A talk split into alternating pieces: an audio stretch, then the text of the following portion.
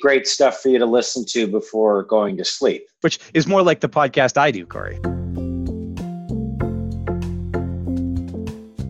This episode of the CE Drive podcast is brought to you by Business Career College. Business Career College is a leading provider of financial services education, including the life insurance licensing program, the entire set of courses leading to the CFP certification, which is actually where I spend most of my time teaching and where I have met many of the participants in these podcasts. We also provide continuing education credits, live classroom and webinar instruction in support of the Elder Planning Counselor designation, and a few other odds and ends in support of folks in the financial services industry. You can find the full catalog of course offerings at www.businesscareercollege.com.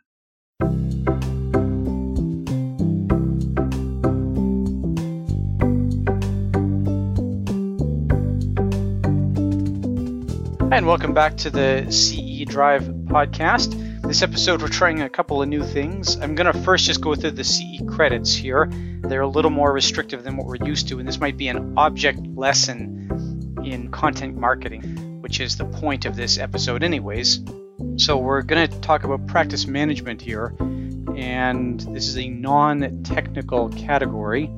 And because of that, a bunch of the provincial insurance rules do not allow CE credits. So this episode is good for financial planning Canada credits in the category of practice management. They're only allowed five practice management credits per year. There'll be no Ontario life insurance credits, no Manitoba credits, no Saskatchewan credits, and no BC credits. So what are you left with? Well, as I mentioned, FP Canada's practice management credit It'll be approved for life insurance credits in the province of Alberta.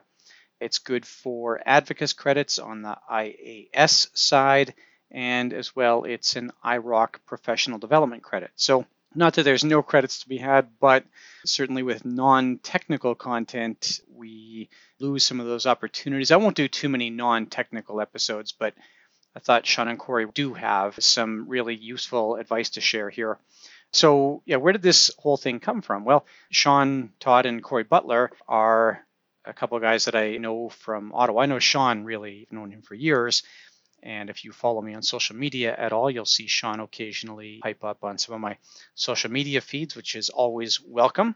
But they have been doing a podcast that I would consider fits very cleanly in the category of content marketing. It's this sort of idea that you're building a presence, you're building some content, a lot of really good advice here. I'll talk about this in a minute in terms of how to think about content marketing and also the things you can do to make this effective. So I want to just point to a couple things that they'll point out in the episode. First off, I think it's important if you're going to do something like this just to get started. And this was actually the topic of one of the recent episodes on the Kitces and Carl podcast as well. If you think you have something to say, you have something to say.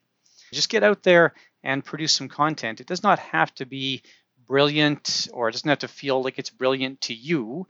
And of course, Carl Richards makes this point in that episode where he says, you know, what he thought was his sort of his masterpieces went completely unnoticed, and then stuff that he zipped out just before a deadline, that's the stuff that got lots of activity. So what you think is brilliant is not necessarily what's going to appeal to others. So just get out there and as of course Nike says, just do it. There's a bunch of different things you can do here. I mentioned in this episode going on a Zoom show. That's actually with Laurie Power, who was the subject of our last episode. You can do a blog. You can just go old school and do a blog. And there's, I think, still a ton of demand for that kind of thing. I see blogs from insurance agents, financial planners, investment folks, lawyers, tax accountants. I see all that kind of stuff get traction when it includes useful information. And this is one of these things where you might write 10 or 15 blog posts. You're not knowing which one is going to include sort of the useful information, but I promise you have something in your head that is useful, and there will be a bunch of people out there who will be grateful to have access to it. So think about a blog, or you can go old school. I guess this is old school, like I've done, and do a YouTube channel. So, you know, we're 7,000 or so subscribers now on our YouTube channel, and that's a valid strategy. It's uh, I, I, like YouTube. I'm a big, big fan. You might say, well, I'm sorry, Jason, but I'm in the 2020s here, and you might go TikTok. I know TikTok's under some controversy right now, but uh, you can look at Brad Klontz, for example, on TikTok. He's excellent over there. Really happy to see him get some good traction. And Brad, of course, does really great behavioral finance and therapy stuff. He's excellent and happy to see him on TikTok. I'm not surprised. He's uh, sort of that expert psychologist, and I think TikTok leans really well into that type of expertise. Uh, you might look at local media. Uh, we've had one guest on this podcast who talked about doing radio appearances. If you happen to know, and I know a lot of financial planners, financial advisors do, you might know somebody in print or radio or even in television, and they're often looking for good, interesting guests. And especially if you have something, you know, in COVID, for example, FP Canada, and I'll uh, give props to Kelly Keene here, have done a really great job of sort of promoting this idea that Canadians are under a lot of financial stress. And that's a useful message. And if you sort of prepare that kind of thing well, you might go to local media and say, you know, I'd like to come on and talk about this. You'll find those places are always looking for content. Of course, not the kind of thing that I would be doing, not really in my comfort zone, but maybe that's a reason to do it. Corey mentions in here that it's good to plan it out a little bit. I think this is Corey. I think Sean echoes this comment where we really want to think, not overthink the problem, but it's good to have sort of five or six episodes or five or six blogs or five or six videos all kind of queued up. I've got a fair number of these where I've seen the advisor who does one or two podcasts. They've got one or two they want to do, or one or two blog posts. As much as I said, just do it, it's good to get it happening. Do the first one, do a few more, have enough that you can sort of drip it out to your audience every week or every couple of weeks or whatever the case is. And we've run into this problem here. Pretty happy now. We're getting podcast episodes out every two weeks, but if I don't have a whole bunch of content queued up going into exam season, going into sort of October, November, I know that I'm going to have a problem come December and January. So even now, where we have a pretty good library of content on this show, we still have to make sure that we're planning it out well. The point also comes up in here that either you're going to do this or somebody else will. So you might say, well, I really like YouTube and I'm a big fan of YouTube shows, but I have no idea how to do it. Hey, don't worry about it. If you want to do it and it will satisfy this sort of creative itch for you and you feel like there's maybe some good stuff you can show to your clients, you can either pay somebody to train you to do it, certainly lots of media companies out there to do that kind of thing, or you can go pay somebody to do it for you. You might end up paying a little bit more than you want to pay. This really goes back to the concept of return on investment that comes up in the discussion here as to whether or not you're getting a good return on investment. And, and I think the very philosophical approach that we hear in this episode to return on investment is quite helpful. The color for today's episode is blue. The color for today's episode is blue. Okay, let's hear from Sean and Corey. Lots of good content here, and I really enjoyed this discussion. I think you'll hear it in the sort of direction we take with it. Lots of fun. You can tell that Sean and Corey are very comfortable with this type of discussion. Okay, joining us today, we have Sean Todd and Corey Butler. Some of you might actually recognize Sean and Corey because I've plugged their podcast a couple times on this podcast. They are the hosts, of course, of the Mind and Money Show, which is a podcast they launched late last year. Is that right? That's correct. Yeah.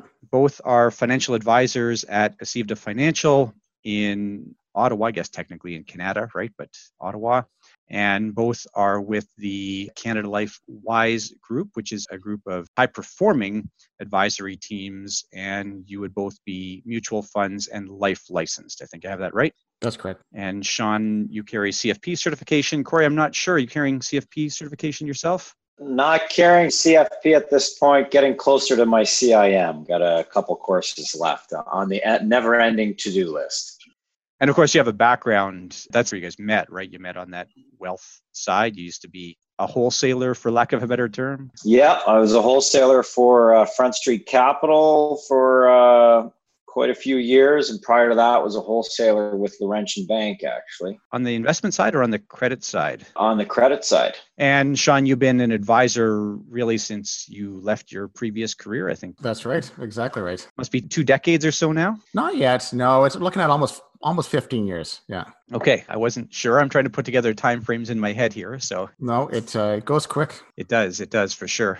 So the reason I reached out to Sean and Corey today is because they're doing something that I think is interesting. They're doing a podcast, and the sort of title I think explains a little bit of it, the Mind and Money.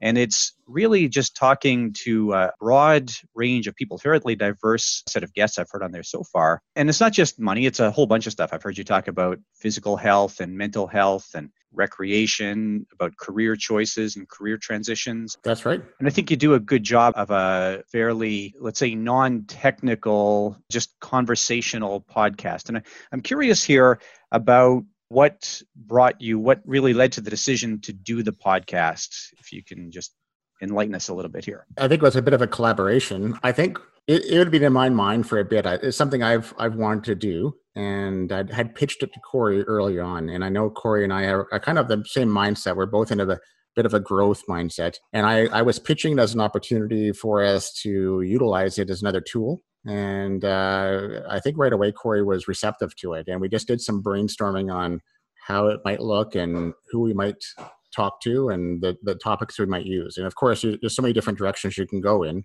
but we were able to find something I think that's working. Yeah, and I think it was very much we wanted to, you know, our industry as a whole. People hear me say this, but we do a really terrible job of explaining things to people like the industry jargon is it's terrible uh, you know so many people don't even really understand what a dividend is or you know the difference between an rsp tfsa on and on and on and so it was you know we wanted to be able to entice someone to want to listen to us for 40 minutes uh, and not put them to sleep. And so we thought, okay, let's find some topics that are relevant to everyone. And it doesn't need to just be about investments, insurance, planning. You know, we need to kind of broaden the scope on that. And so far, so good. We're very fortunate. We have, uh, we have access to a lot of interesting people that I think would be neat to be able to, if they're willing, share some of their stories and challenges and perceptions. And it's, allowed us to do that. I think fitting in with what you're saying, Corey, about the types of conversations you're having, you're not having these technical, like I've never heard you talk about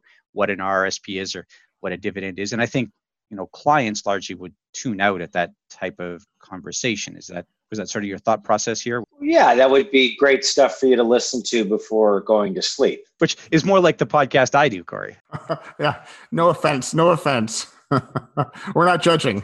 There's always room for improvement. That's right. Yeah. So when you set down this path, was there a thought process about what would success look like? What would your return on effort or return on investment look like? Was it just let's do it and see what happens? Or did you really set out and say, we're trying to accomplish this? And this is how we'll know if we've accomplished it. I think there's the you know as an advisor you're you know you're you're you want to prospect you want to reach out to people and connect. And we all know what it costs to go for lunch or for breakfast or dinner with a client. Um, and we thought well you know maybe this is a way to touch hundreds maybe thousands of people and maybe that would turn around and if something came to mind in the in, in the world of wealth management that you know that client might pick up or that person might pick up the phone and call us. And i think that's a, that's a great scenario and that's a successful outcome. We started it i think with the original belief that this might not get off the ground but if nothing else we've done no harm because we've added value to someone, whether we've interviewed someone and tried to, you know, help them connect their business to someone else, that's good value. We might not have success, but it starts it's starting to morph into something much bigger. And that that is that's really attractive to us. Do you have a sense of your listener base? Is it is it your existing clients? Is it sort of the general public? Is it geographically concentrated in Ottawa? Do you know any of that information, or do you have a sense for that? Well, Sean would definitely have a good handle on some of the analytics, but I can tell you from my own experience, just, you know, I was at the Home and Garden Center a couple weeks ago, guy that's not even a client Hey, I started listening to the podcast. It's great. I know my my brother, he's in the military in New Brunswick, and I think his whole regiment now is listening to us every time we're up. You know, when I've been traveling, uh, you know, I came across a guy that was an Uber driver, and he he started listening like that in the car while we were driving, and so it's it's all over the place. So it's I don't think we really, you know, have a you know a handle on you know is every one of our clients listening to it and i'm not really sure that that's the you know the desired result that you're looking for anyways like we do want to have that reach to clients. We do want to have that touch but you know the hardest part of being an advisor in my opinion doesn't really have much to do with your knowledge. It has more to do with your trust factor. Can you establish rapport? Can you build a relationship? And so the podcast has become a way for someone to listen to us and decide whether they actually like us or not. Yeah, great, great point. No, I agree. Yeah, I often, when I'm listening, I think those are like the conversations you would have with a typical financial planning client, where it's really just that sort of getting to know the client stuff, right? It's not, you're not talking money, you're really getting into the the mind of the client, right? A hundred percent. And I think that's how we started. And we first started talking about how we'd format this, I kind of pitched her uh, between Corey and I to say, let's keep it casual. Let's keep it like we're three or four people sitting on a, in a couch just talking. We've never had any issues, you know, really getting to the heart of a really good story with a client or even a group of people. So let's use this as an opportunity to dig a little deeper and, and have listeners listen to some things that never have never have heard, um, and it seems to be really something that people are wanting to hear more of. And I, in my my story is very similar to Corey. I've I'm shocked at how many people from different areas have been tuning in. Our numbers are showing we've got downloads in seven or eight different countries. Like I'm surprised, I'm surprised at where these people are coming across our podcast, but that's just the way of the internet. So very fortunate. And I think, you know, for the advisors that are listening and, and thinking and considering, you know, okay, am I going to go down this path? And, you know, because Sean just triggered something where it was, you know, we've got listeners from all over the globe now. And so an advisor's initial first thought is like, well, why the hell do I want why do I care if somebody's listening to me in Australia or, or, it's not about that, right? And and it's not even about the ROI on it in this context because it's about the reach. It's about you know the exposure. It's about the people that you're touching. And as we all know the six degrees of separation it quickly becomes maybe two degrees maybe three degrees of separation. So it's and I think the sales cycle, like if we if we break it down, and I'm not really a salesy person, I'm I'm a really analytical, more of a planning style but I still believe there's a sales cycle that has to happen. You know, we have to help people learn what they should be doing, inspire them to make some change. And I feel that's happening at a more rapid pace than ever before. And I believe that the decision making is happening earlier in that cycle, so to speak. So if we went back 10 years ago, someone might have made a decision to deal with an advisor at the end of the first meeting or maybe even after the second meeting. They give them an opportunity to follow up and come back with some some suggestions and say oh do i like this person or not? I believe that's happening much earlier now. People are making the decision whether or not to turn to a team of people maybe even before the first meeting. They've done their homework. They've looked at the linkedin profiles. They've checked out the web pages the facebook the social listened to the podcast whatever. I believe that decision's happening earlier. And for the reasons Corey's mentioned, I think we have to take advantage of that and get our message out so that we can help enable those clients to make those decisions and ultimately draw them to our firm. Yeah, I think that's a great point. And you mentioned this earlier too, Corey, right? It's that you're building trust even before minute one of knowing that client, right? 100%. Now, as far as promotion for the podcast, and I know you have your brother, right, who takes care of the administrative side of the podcast, Ben, right? Correct, correct. As far as promotion and making sure that there's an audience out there for it, what efforts do you have on that front? What we've learned is you need to understand that all any content that you touch or produce you have to recycle it. So it's not okay i did this one podcast okay move on to the next one. No you need to use that one podcast in as many different ways as possible whether you're pulling out a 30 second clip whether you're highlighting it on the different vehicles for social media, you know, how you promote something on a LinkedIn versus a Facebook versus an Instagram are different times of the day when that's happening. So uh, it's, you know, so, and there is a little bit of trial and error, uh, you know, and so I think the biggest challenge when you start on this path, and I can attest to it, is you get very self critical, right? Did I say um and ah too much? Uh, oh my God, I said uh, extraordinary 47 effing times in that show. That can't happen. That's crazy, right? That's so right. you kind of you got to kind of let it flow, and you get better and better. And even in this new you know environment where we're not sitting in the same room to do these podcasts, you learn to watch each other's mouths you learn you know that it a pause is okay because initially you thought well everybody has to keep talking but the reality is is there's always a pause in a conversation so it's okay and it's kind of seeing that in terms of the expression on each other's faces okay who's going to talk next That's extraordinary, Corey. That's extraordinary. just so extraordinary extraordinary. Yeah. yeah. And I think Yeah. it's uh, going back to your question too, Jason. As we spend time, the three of us, talking a little bit of a roadmap on what's your strategy going to be. So, like we've already sat down for this year and plotted out, you know, who do we want to have from a health side, and who do we want to have because that was that was a bit of Corey's idea. I, I want to give him credit there. Is like talking about this uh, becoming a better person uh, angle, and so we've you know we're worked in health, uh, mindset, uh, money, and we don't want to be repeating it too often. We want to have a breakup of different topics, but we've we've balanced it out through our team meetings, and that's where we really target and decide who are we going to reach out to. And it's funny because we've had uh, it's about a 50-50 right now between having to reach out to someone to say, "Would you be interested in being on a podcast?"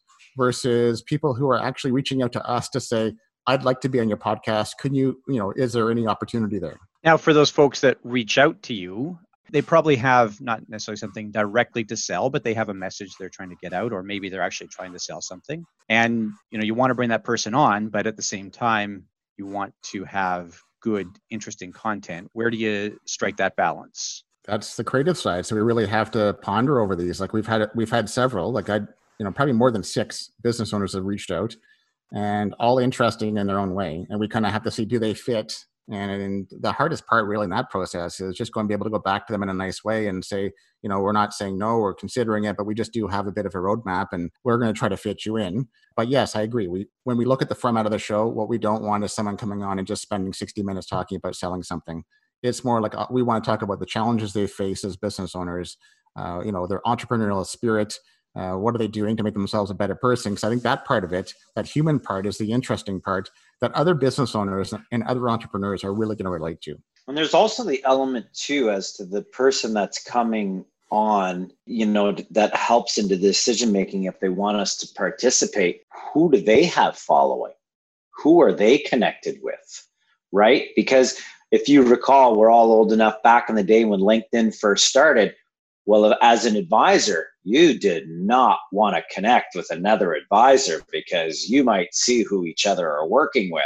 And I believe, and it's clearly evident that that has changed and been put on its head. And it's really the amount of connections that you have. It's a commodity now. It's so important. And, and for anybody that's sticking their toe in the water in this world, connections matter, contacts matter. You can't have enough. Well, even driving the bar up, driving the bar up is how we're all going to do better in this business. I mean, that's uh, I use this. I probably use this example too too many times, but I say, you know, when people talk about this, the challenges of sharing, you know, is always an issue. People are like, well, you know, maybe let's go 20 years ago. We wouldn't talk to anybody about this. Corey and I would just ride this out, never tell anybody we did a podcast because it would be unique and we wouldn't share this idea with anybody. But now I believe we really get to a better place by sharing the same way as if we were dentists 100 years ago and I came across an idea that said, you know what, if we brush your teeth and clean them, pick it out once every six months, your teeth will stay in. Dentistry and teeth cleaning get to a far better place if we just announce to the whole world we have to use dentists. Like there's going to be more dentists, more people will use them. It just gets to a better place. And I think financial planning ends up in a better spot by simply sharing and raising that bar with your peers. The more CFPs and the more financial advisors raise the bar on their practices and service offering, the better we're all going to end up. in that sense, do you know other financial advisors who are listening? Have you talked to others? Like, do you run into people at events where they say, we're listening to this thing? And is this then a question of sort of a rising tide floats all boats? I think that's the message you're giving here, Sean. What do what do their advisors say? I think lots are listening. I think some are not wanting to make the change at this point. Like there's a lot of advisors up until three months ago that were unwilling to really invest time and money inside of a technical platform and and run their practice uh, remotely or uh, look for business outside of their own circle. And there are some others that are, are embracing that. And I think uh, I hear lots of good feedback from other advisors in my peer group that say, This is fantastic, love the idea. I probably wouldn't do it. I just don't have the time. On that note, do you find that doing something like this has prepared you well for sort of remote meetings with clients? Were you already doing some of that or have you made that shift? Well, it's it has definitely helped with how you're speaking to the camera. Right, this world of video conferencing, you know, everybody's like, well, you know, I kind of, I've attended a few Zoom meetings and go-to GoToMeeting, and I've, you know, that the investment firm or the insurance company sent me the invite. But when you actually have to start hosting things and sharing documents and learning how to whiteboard and do all these things, it's, uh, you know, we've basically done a, a 180 pivot with how you're conducting yourself in what less than three months? You know and, and if you're not doing that then you know you're you're going to struggle and you're going to fall behind here and you'll probably get gobbled up because where we're headed it's more of this not less. And so when you see that your senior demographic based clients they now are logging on to teams. They're now getting on to zoom. They're doing facetime. They're doing all these things. And so before it was the old adage, well, you know, my clients are too old, they're not going to touch it. Well, that's a bunch of BS now because you don't have a choice. And so if things continue with this COVID the way that they are, and I don't mean to timestamp our podcast, but it's uh, the reality is, is this is around for a while, and our older clients you know, getting them into the office is going to be a little bit of a challenge probably for the foreseeable future. So, you know, so I guess in a long-winded roundabout way, yes, it's helped, but it's it's it's helped with speaking. Um, you know, I just said um there, and I actually notice it now when I'm on a podcast. But you you have to speak a little bit slower. You have to, you know, really articulate what's coming out of your mouth, and you can't get away with things like you could uh, in a conversation sitting in your sitting in your office. And I feel like we were pretty well prepared, you know, for the online surge. For the last two years, we've been definitely doing meetings online, and we are reaching out to clients. We've got base, you know, a base of clients out in Toronto way and felt very comfortable with that whole process. If nothing else for me, I feel like this whole podcast thing has made it's open really opened my mind. It's opened my mind to how we can connect and the ability to bring in other people into our client base that we never had access to before.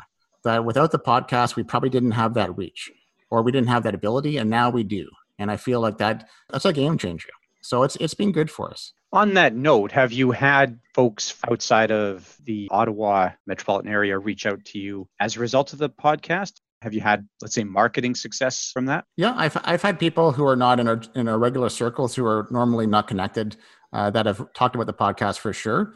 And we're probably you know early in this whole process for me to say I've had definite ROI on a you know a placement of, of product or something to that effect but definitely i feel like because of because of those relationships and the way that they're growing at this point i can definitely see this is going to turn into something where we're going to have some roi here. I, I agree with sean like it's you know this is uh there this is not a short play. This is a long game when you go down a path.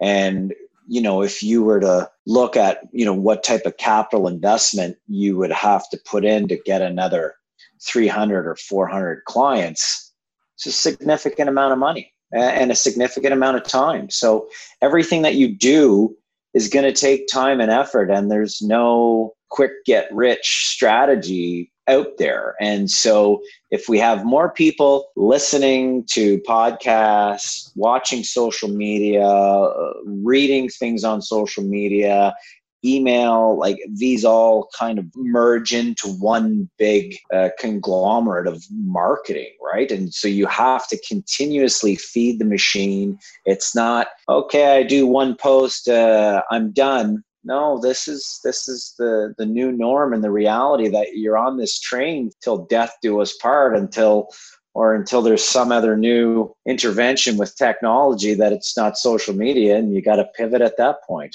hashtag creating content like for the rest of my life mm-hmm. so this goes back to the earlier question i had about your preliminary discussions here does that mirror sort of what you said before you started corey or have you developed your views on that being a wealth guy, I'm all about ROI on everything, right? I, I want a rate of return on everything. So I kind of had to retool my thinking on that. And I had to think, okay, is a new follower ROI? Is a like from a non subscriber an ROI? Is somebody connecting on Facebook or LinkedIn and Instagram, is that now an ROI? The answer is yes. And so it just becomes, well, from a sales standpoint, well, when are they going to be in the sales cycle? Well, that's a good point, Corey, because that, and that's how I feel too. Like when we, I'll use this example as well and break it down is that I'm in Death Valley two years ago on a motorcycle trip. We stop at this gas station. There's two little restaurants in the middle of nowhere.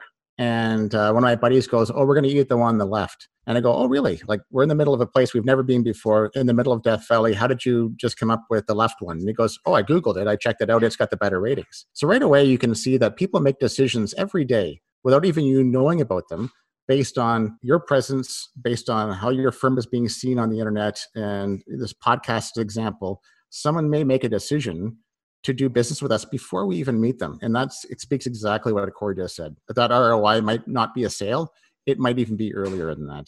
Now, have you experimented or have you had starts and stops, or even are you doing other content marketing previously? Is do you have a blog out there, or is there anything before this? Contributions to community newsletter, something like that? I've been doing some, uh, you know, joint article writing with a, a couple different people that I've been asked to, you know, can you can I can you say a few words? And you might make the paper the odd time. I did some white papers on LinkedIn that I would share I did that. started a couple years ago. I started feeling very comfortable sharing articles that were relevant to our industry. And uh, the more they got shared, of course, that's just adding more credibility to your brand. So that was another angle that I was using for some period of time and creating original content at the same time. And for myself, it was, you know, I came from coming from the wholesale world. You know, we had a marketing department. Here, here, here, Corey, we're pumping this out. Here's this. Do you like this? Yes, no. Okay, moving forward. So that was definitely, you know, and, and Sean can attest to me bitching and whining about, oh man, content's killing me and I hate this and I don't want to do this. And, you know, I just want to rinse and repeat and, uh, and, and, and do my spiel. Right. And so that's definitely, you know, that's taken a little bit of time for me to, swallow the jagged pill because that is the big problem for advisors is where do you spend your time in your day right? And so if it's not been something that you've normally done then it's you know it's like uh, climbing a large mountain. So it's uh, you know as you just got to get into the weeds a little bit and keep working away on it. There's nothing you can't do marketing wise that you don't have some form of free access to information to learn. You just have to have the willingness to to go through it. On the uh, content side, how much of what you think about here when you're creating this, where you say, you know, we have an, a business goal around this ties into some of what you commented on earlier, Sean, but how much of this where you say, look, we're going to have this guest on and we have this sort of specific goal of having this guest on? Or is it, you know, this person's interesting, let's just invite them on and an interesting conversation will pay off? Well, that's a good question. And I and that can easily happen. I think we've kind of agreed to have a couple different target areas, which is going to be entrepreneurs and business owners who have achieved success and talk about challenges. We could talk to uh, athletes or people who are in the mindfulness area talking about how to better yourselves or better your health. But even more recently, we're we've talked to a couple of part, business partners who run a podcast and YouTube channel on like a, a food group. They actually do barbecuing food. It's like 30 second clips they're putting out on Twitter and uh, they have a good following. And you know, I, I think it'd be really great uh, to be able to speak to them about how they're building their practice, building their business, and getting their message out. But also, some of our some of our listeners are going to say, you know what, this is really interesting, and uh, I think it can fit in. So, but I do think it has to have some. It, there is a, a, a target area of you know the people that are probably going to want to listen to our, our podcast in general is going to be probably an entrepreneurial minded or a success minded person who is either practicing as, as a professional or in a business because these topics would be interesting to them. And they're not going to appeal to everybody. You mentioned the time commitment here. Between the two of you, what's your time commitment weekly, monthly, something like that? Do you have a feel for that? It changes, but it's probably, you know, the reality is is if you're going to pump out a couple podcasts in a month, well, that's an hour per podcast just actually performing in it. And then there's the actual prep before. It's the back and forth of booking the you know the next guest it's okay how, what's the topics? What are the questions going to be? Let's get their bio. You know you're probably for one show you know if we were to add it up i bet you you're in the three to four hour type time range to you know to do it properly there's definitely some effort that goes into it and and that is reflected in the quality of the show as well yeah i'd agree with that that's that's about the right time frame and uh, we're very fortunate because we made the decision to hire hire somebody specifically to look after that side of it but if we weren't, that's coming right out of your out of your day. And I found it interesting. Uh, before the show, we were chatting about this Sean, where you said you're actually using a professional podcast studio in Ottawa for most of your recordings? Well, that was one of the routes that we ended up taking. And, and it's only, I was, I was a little bit inspired, and I'll give you kudos, Jason. You know, I was listening to your podcast. You know, this was already already ruminating in my mind that I, I wanted to have a show and I've been pitching it to Corey. And I'm, the only thing stopping us was this entrance barrier. How are we going to do this and what's it going to look like? And at one point I'm thinking I'm going to, I'm going to set up a podcast studio in our office and have the mics and the you know the soundproof walls and all that jazz. And then i reached out to you and you were explaining the equipment that you're using and how you're setting up. And i thought you know what? There's probably somebody that's willing to do this for us. So i did reach out and look started looking and there's people that will if of course four dollars you know for real dollars they will they will do that stuff. So it's either you do it yourself or someone else will do it. But in this case we chose someone else. You know that made it easier for us. We just had to justify the cost and decide you know is this you know uh, is this an expense that we want to have or not. The same as hiring an extra person to run the backside. It's like it just ends up becoming extra expense. So is this ROI that we get out of this? Is that important to us? And some people are going to say no, and I and i for us, we're going to say yes. So you're in a family practice, Sean, right? You've actually had your folks on the call previously, right? Yep. Or on the uh, Mind and Money before. What do they think about it? Have they embraced the idea, or do they say, "Oh, this is too indirect, too intangible"? Do they have some perspective on that? No, they, they like it. Uh, I'll, you know, I'll, I'll, all fairness to Brian and my mom, uh, Doreen, that uh, they've been very open minded with any suggestions that Corey and I come to the table with. You know, and I realize that you know Brian's got a long practice, you know, 40, 70 years plus in the business, and things are a lot different, and the way we connect is a lot different. But at this point, he's more like, if you guys want to do it, go ahead. Uh, but he's not standing in the way of it for sure, and definitely does see the advantages. And through our team discussions that's evident. So we're very fortunate to have that. I know some practices might struggle with that because if you have an owner or a partner who is not open minded to the change, they may not be quite as willing to flex on that. And I think it comes down to as well where do you plan on spending your marketing dollars and time? You know, if you can only meet with X amount of people in a week, and you can only send out so many email blast updates to clients to prospects like how else are you planning to touch people? That's why I've said earlier on, like, what does it cost you to go for lunch with a prospect? Yeah, what does your specific outreach to clients look like with respect to the podcast? Is it just embedded in newsletter or how do you do you do a loom video or something like that what's the what do clients get to see as to the podcast right now it's a lot of just social jason so we're using and i forget which program ben has it set up but he's doing 10 or 20 second clips that he's pushing out via social that clients or people who are not connected already to the podcast but aren't aware of it can see and say, oh, wow, maybe I want to click on this. So, what Corey and I have done right now is we often will push those out onto our own personal feeds. So, people who aren't clients that aren't connected to any of our business pages might see them and go, oh, you know what, I wouldn't mind uh, jumping over there and having a look. That's sort of what you alluded to earlier, Corey, where you talked about taking the podcast and using it for multiple purposes, right? Yeah, yeah, and that's that's the big thing that I've learned is you really have to learn how to recycle your content, right? Like just because you did something a year ago doesn't mean it's not still relevant, right? Like sure, tax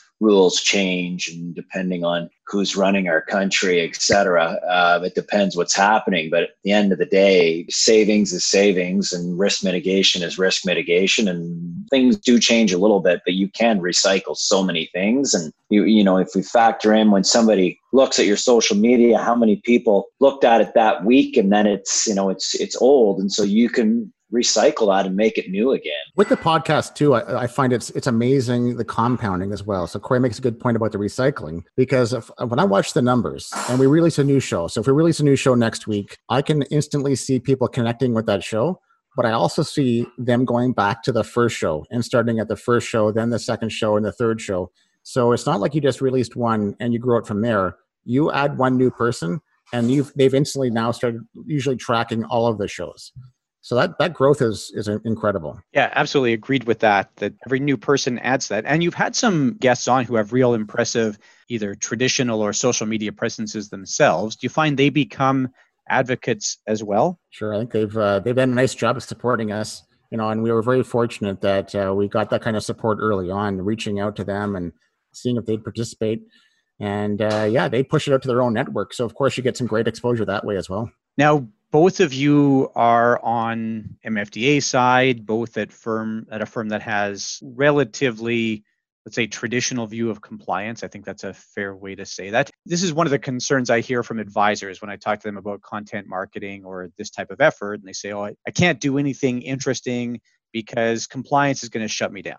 Is this something that's on your radar at all? Have you do you talk to your compliance department about this or is it you stay away from sort of technical and it's not a concern at all? We've had a fairly open conversations with uh, our compliance team and they are very and i'll be i say strict in a fair way. They're not strict because they're they're mean or something. It's just that they're strict because they are traditional and they're making sure that the the business practices are compliant. You know any of the topics that we're discussing you know we're not talking about brazilian oil futures. Uh, you know we're not uh, suggesting any type of weird you know investment investment play. Any of the conversations we have are open dialogues that, that might involve finance at times, but on a, on a broad 30,000 foot view. And uh, they've been, they've listened. I know that they, have actually told me they've listened to the show. They've had people from the compliance team listen to the show. And they did, they did say it's, uh, I have, I have heard the comments that it's in an uncharted area, that it's, uh, they don't have tons of rules at this point on podcasts only because they don't know.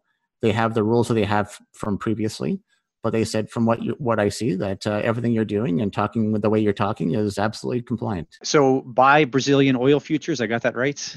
Yeah, well, I'm just saying, you know, it's, it's not some not something obscure. Like we're not talking about, you know, I think I think that's what compliance is always worried about is you're gonna you're gonna say something that is uh, you, are gonna promise something that doesn't work that way. You're gonna uh, deceive or dece- you know use deception uh, in order to earn a sale. And of course, any of the discussions we're having on our our show are are not about that. And that's the kind of mindset that we've always had.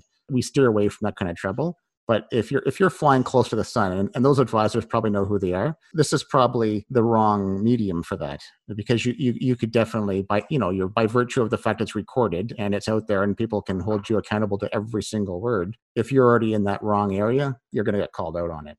And it's pretty tough to talk about a you know an investment strategy, an insurance strategy play on a podcast, right? Like it's pretty tough to oh, I'm guaranteeing 10% based on this investment. If like that's so tough to do in this in this format. So I, I think you really have to be uh, doing something severely wrong, promising something, guaranteeing to really be worried. And and I think who's going to even listen to it? I always think back to, and I don't listen to it too much anymore, but those uh, paid 30 minute spots you get on Sunday morning talk radio stations. I often wonder about those in that compliance light who knows why people listen to that exactly and, and and the consumer is not even realizing that the person has spent $25000 for that 20 minute discussion they're thinking they were invited on their radio show because of their expertise, but in fact, that person has actually bid money to be there. They're a paid expert by virtue of they've paid money to be on the show. I don't know. When I start to see advisor podcasts show up or whatever the case is, I always think about that, right? Is this a subtle product promotion or that kind of thing? And I think you've done a really good job of staying in that lane where it's really just conversations about people's whatever mental, physical states, that kind of thing, right? Yeah. And it's like it really like the, the ability to, for somebody, even if they were, you know, as Sean mentioned, flying too close to the sun, this is not the vehicle to do that no matter what, right? You're trying to get followers subscribers to your show. So by positioning a one-off strategy, well, what are you going to talk about the next time? L- let alone that, as I alluded to at the beginning of the conversation, 95% of the general population don't even really know the difference is between things. So, how do you actually do that in this format? It's a good point, right? Is you're assuming a fair bit of financial literacy or something when you wander down that technical path. Exactly. After having done, I don't even know what you're at now for a number of episodes, but you've been at it for a little while and starting to see, I think, some real good benefits out of it. What advice would you have for other advisors who are thinking about something like this, a podcast or a YouTube show, or I'm going on another advisor's, a group benefits advisor's uh, Zoom show at the end of August here, I think. So, what advice would you have for somebody who's thinking about this kind of thing and hasn't taken those first steps? Probably plan it out a little better, I guess. Like Corey and I just jumped right in, and it's worked out, and we're very grateful for that. We learned trial by fire, basically. I think you know if we would did it again, I don't know what we'd do exactly, but I believe we should have probably banked five or six episodes earlier on before we actually announce the show, you know, because we were under a lot of not pressure, but it was clear that after the first two episodes went out, we really need to start ramping some of these shows up because now people are listening and saying, "Oh, this is fantastic," and they want to see more content. So we we were to be fair to us, we should have done five or six shows before we really announced the show, and then at least we had some material to start pushing out on a regular basis. Yeah, a runway of uh, of content would have probably been good, but at the same time, there's only so much time you can commit to it, right? So to go and do five shows back to back, that's a lot. And so, and, and we definitely, in between the shows, we learned a lot. Eh, you know, we learned in terms of how we're speaking, how we're interacting, you know, how we're watching whose mouth is about to open, whose eyebrows are raising, you know, are you getting the evil eye? Stop talking about that. You're talking too long, you know. So there's there's definitely some, you know, learning curve that I think everybody has to go through and I, and I think you just have to accept that there's going to be a, a learning curve. And even for myself, like I I've struggled with a few things in the, in the marketing area and and it's just like, okay, you're not going to be perfect at this right away. You got to kind of go from a rookie to being a veteran over some time. It's it's not going to happen overnight. It's just accepting that that you'll get better and better with practice. We were lucky too. We got the and Corey, Corey will remember this, but we got the 15 minute schooling by uh, Leanne Lang because she's and she's a professional interviewer. So she she spent a whole career with the news. She's now moved on to, to, to bigger and better things, and we were very fortunate to have her as a guest. I don't know if it was before or after interview. She's like, "Okay, guys, this is uh, great stuff. Good, good feedback but here's some stuff you got to work on. And then it's like four or five things. And uh, Corey and I went for, uh, and Ben and I went afterwards, and we just wrote everything down because we, we, we literally learned from a professional interviewer and what not to do and what to do next time. I did really enjoy that episode. Actually, she was a really good interview, and I hope that that's what happened. That you know her network sort of dominoed into some good things for you otherwise too. Yeah, it's been like that every time. I agree. That was that was a good interview. I find we learn every time. You know, every time we do it, we learn something from the either from the guests, uh, we learn something about the process, and uh, of course, we're adding from those networks as well. Like even today, Jason, like you know, very very fortunate to be asked to be on your show, and there'll probably be some residual benefit both ways. You're going to have uh, people who listen to your show that will maybe listen to our show at one point, and vice versa. So I think these networks, that they, where they where they collide, can be very beneficial. Yeah, I, I will comment here. You mentioned it earlier, Corey, but uh, you talked about your body language. You're clearly accustomed to this, both of you, and I can see your personality differences. Do you notice this? That Sean, who you know you said before, more analytical, a little more intense. I think Sean's leaning right into the camera, or he is lean back here, and I don't think this is an accident. I'm the same as you, Sean. Well, it's good together. It's uh, Corey. I I, I like uh, when I look listen, listen to our interviews. I really enjoy the way that uh, that we work together in those interviews. So I, I always have it's always fun listening. I think it's it just ended up being a really good combination. Absolutely, it's and, and I think that's important for any business. Is that you need to have similar interests, but you should not operate the same way.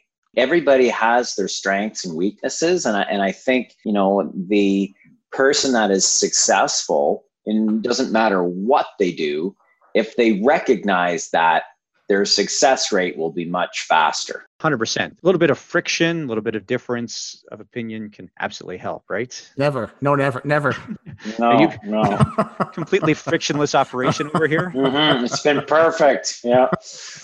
So um, any last minute thoughts for anybody that might be looking to dip their toe into this podcasting world? Anything that you would say to or maybe not even podcasting but something some new venture on the reaching out to client side. If people were considering podcasting i think it i would just encourage them to start you know they probably haven't listened to a lot of podcasts perhaps so maybe just start listening to podcasts and start there's so many different styles and so many different formats and i would encourage them to just start looking at that and seeing the differences and if they're going to commit to this commit to a to a, a, plan that envelops what they like about the podcast that they're really fond of because it's there's no sense trying to do a podcast. It doesn't fit your personality style you know? So for me to do the analytical one probably wouldn't have fit what corey and i wanted to achieve nor would it fit uh, the way we speak in general. So but this one does. This one is uh, when you listen to our podcast and we're having a chat that's just really how corey and i talk to people every day all day and it's that's why it's so easy for us. People often say, "Oh, you must have uh, written down like must you hours to write down what you're going to ask." And it's like, no, that's just us. It's being us.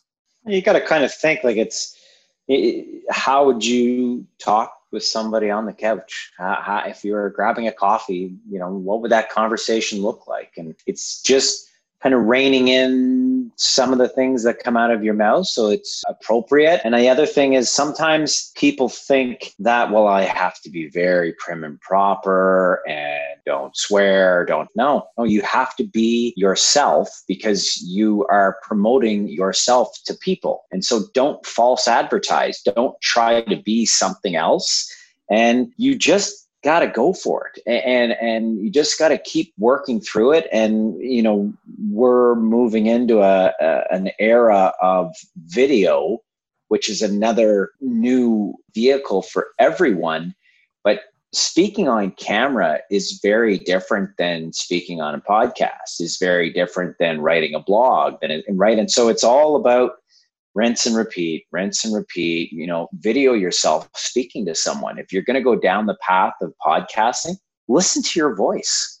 See what it sounds like. Are, you know, are you slurring your words or do you struggle with certain words or you know, figure that out, right? That's the key. But at the same time, I'm the worst critic of myself. When I, you know, the first time I heard my voice, I was like, oh my God, we got to delete this and start over. This is terrible. I'm sad, you know. So it's, there's a little bit of that in there that you, you know, and it's good to be self critical, but you have to kind of roll with it at the same time. And it, you know, I used to say to Sean that when we first did this, it's like it's like taking your pants down. You're showing everybody everything, but pretty much, yeah. No, it's. I mean, I find it terribly painful myself. Still, just listening back to my interviews, and there's nothing good about it. It just hurts every time listening to it. I don't think you ever get used to it. I want to thank you both very much for being willing to do this. I really appreciate it. I think you've had some excellent wisdom about communication in a podcast format, but also I think just communication in general, just about how you deal with clients, how you have those conversations. And I hope that this brings a lot of value to the uh, advisors that are listening to it. I'm very appreciative of this opportunity. Thank you so much for having us on today. Yes, absolutely. It was great. And if advisors are listening and they want to reach out, don't be shy. Happy to have a conversation. 100%. All right. You can hear uh, some good times there. I really did enjoy that and nice to get to laugh a little bit. We usually get so technical with these things, so appreciate that opportunity.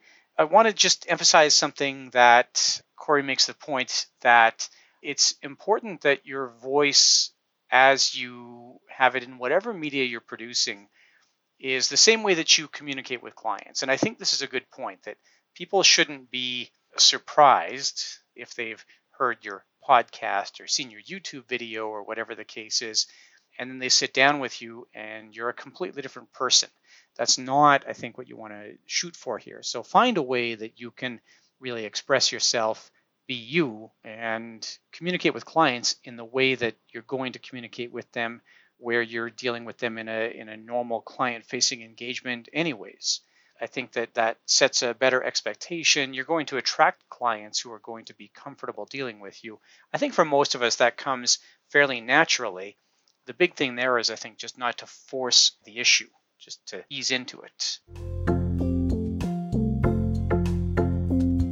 The number for this episode is four. The number for this episode is four.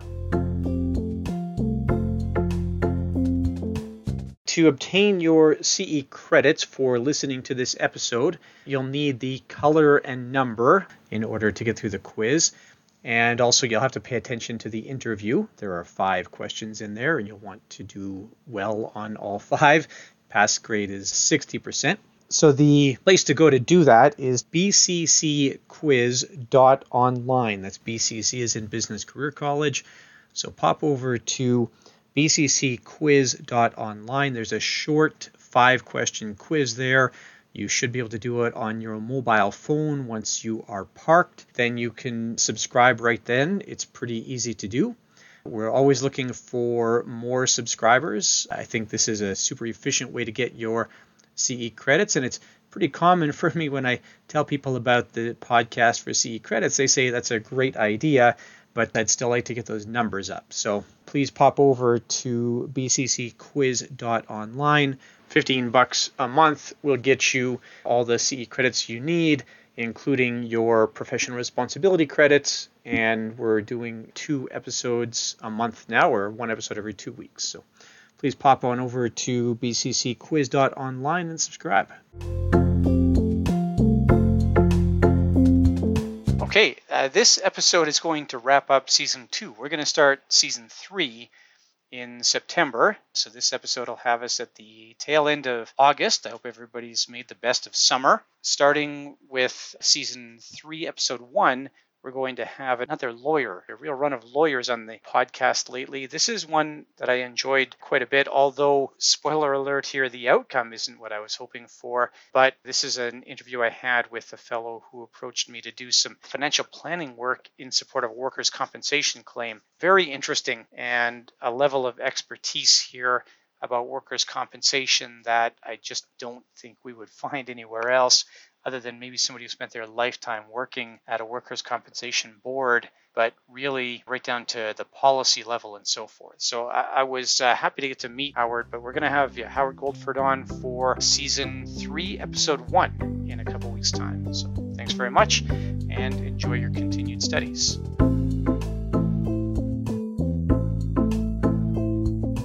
Okay, a few people uh, help out with getting this podcast to air. Joseph Tong does music and production. Marjorie Lewis produces continuing education certificates when the machine doesn't. Maria Nguyen does all of our continuing education approvals. Desiree Kalinchuk and Penny Watt take care of our marketing, make sure that there are people listening to the podcast.